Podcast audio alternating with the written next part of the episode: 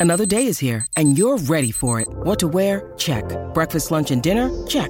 Planning for what's next and how to save for it? That's where Bank of America can help. For your financial to-dos, Bank of America has experts ready to help get you closer to your goals. Get started at one of our local financial centers or 24-7 in our mobile banking app. Find a location near you at bankofamerica.com slash talk to us. What would you like the power to do? Mobile banking requires downloading the app and is only available for select devices. Message and data rates may apply. Bank of America and a member FDIC. Hey, Bobby Manning here. Welcome to the Garden Report from TD Garden, where the Celtics continue their homestand and the mini series against the Magic and get Mm. swept 95 to 92. I Didn't don't think anyone imagined Yeah. Orlando coming in. 10 and a point underdogs today, actually. They win again. Uh, no Jayson Tatum. Al Horford comes back, plays the full game. 17 more minutes from Robert Williams with the Celtics. Just a disaster from the field. 34%. They start cold from three, stay there, 25% from deep on 40 plus attempts. So they lean into that again. Over 50% of their shots for almost this whole game are from three. Draw some free throws, cut the lead down at the end. Jaylen Brown had that crazy stretch where he Mm. stole two uh, balls from the row, ran out for dunks. Uh, and they end up getting within one on the final possession, but Grant Williams throws the ball away trying to find Jaylen. Magic shoots some free throws, and Grant misses a three on the next play. Kind of a botched uh, possession to get the ball back to Jaylen and the Celtics. Lose their fourth game over their last five. Uh, we'll start, I guess, with no Tatum, Brown taking over the offense. Didn't see much connection and flow and rhythm from this group on the offensive end. Again, just a lot of launching shots. Yeah, a lot of um, couple of passes and sort of just taking the easy way out of possessions, and I don't mean that in the in the sense of um, them trying to be lazy or them not. Uh, well, I guess I, I do mean that they're not seeking the best shot possible, but they are good looks. Now, I do think that uh, when Joe Mazzulla talks about the Celtics team having open shots, I think that's there. That's there for them. But sometimes they're taking the shots maybe too early in the possession. You know, maybe not using the whole anywhere near the 24 second of the shot clock, and just trying to find a rhythm. I, I- felt like when things were going down, they were trying to uh, trying to hit those home runs instead of just trying to slow things down and just trying to seek more uh, high percentage looks and opportunities that will get to that that uh, that'll yield either a free throw, uh, you know, a pair of free throw attempts or a layup. You know, and I, I felt like the Celtics just you saw it in a couple of stretches, but you didn't see it often. No, you didn't. And they did have their moments. Rob had a few good looks at the basket. Yeah. had that great possession where you got the ball to Brogdon to Hauser for a three, and so on and so on. When they got out on the break, even they looked good, but much of the possessions, as you said there, too early, too quick.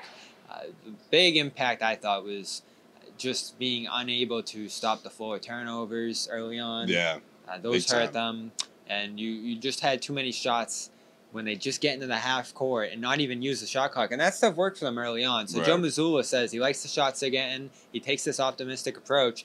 Actually says that they played great in this game. He thought they played great for a majority of this game. That's surprised The only thing that he put on the team is his own ability to communicate in crunch time over those last couple possessions there. Grant thought they should have called a timeout on the first play where he ended up throwing the ball away. So that is the one nitpick that he had, but hard to imagine.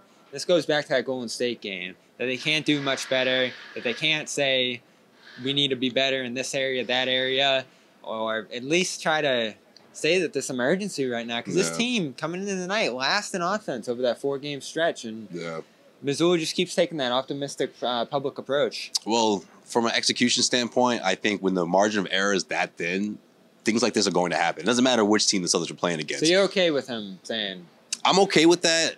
That they play great? I don't I don't mind that. I honestly don't. Uh, I just think we he's that kind of coach, especially this early. However, I wonder what he's like behind closed doors. Yeah. And look, he doesn't have to share that with us. I don't think that's something that you know each coach has to do. That that's their decision to make. However, um, did we have to find out about the Marcus Smart, J- Jayson Tatum, Jaylen Brown conversation before the Lakers game? No, but they shared that, Yeah, right? once Or- they won. once they won. So maybe we get something like that after the next win. However, in a sense of the seeing the Celtics find that momentum, you know, I think it might it might take a while. I'm not really concerned. I'm not to the point where, oh man, this Celtics team is not who we thought they were type of concern. However, when we spoke a couple of nights ago and we talked about this Celtics team could be one that falls out of maybe the top two, top three in the East.